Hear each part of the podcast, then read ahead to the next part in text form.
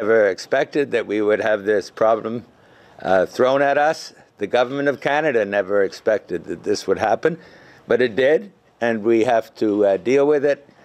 Now, I cannot speak for the motives of the United States. You'd have to ask Donald Trump or someone in the U.S. government.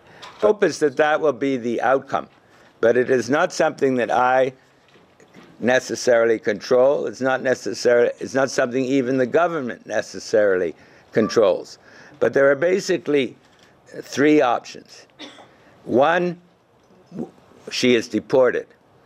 She is extradited.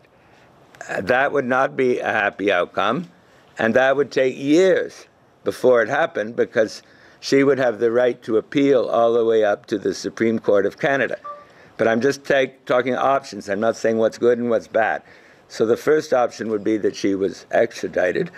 The second option would be that the United States made some kind of a deal with China. Uh, and part of the deal would be that they would no longer seek her extradition. And we would hope, if the U.S. made such a deal, part of the deal would also be to release the two Canadians.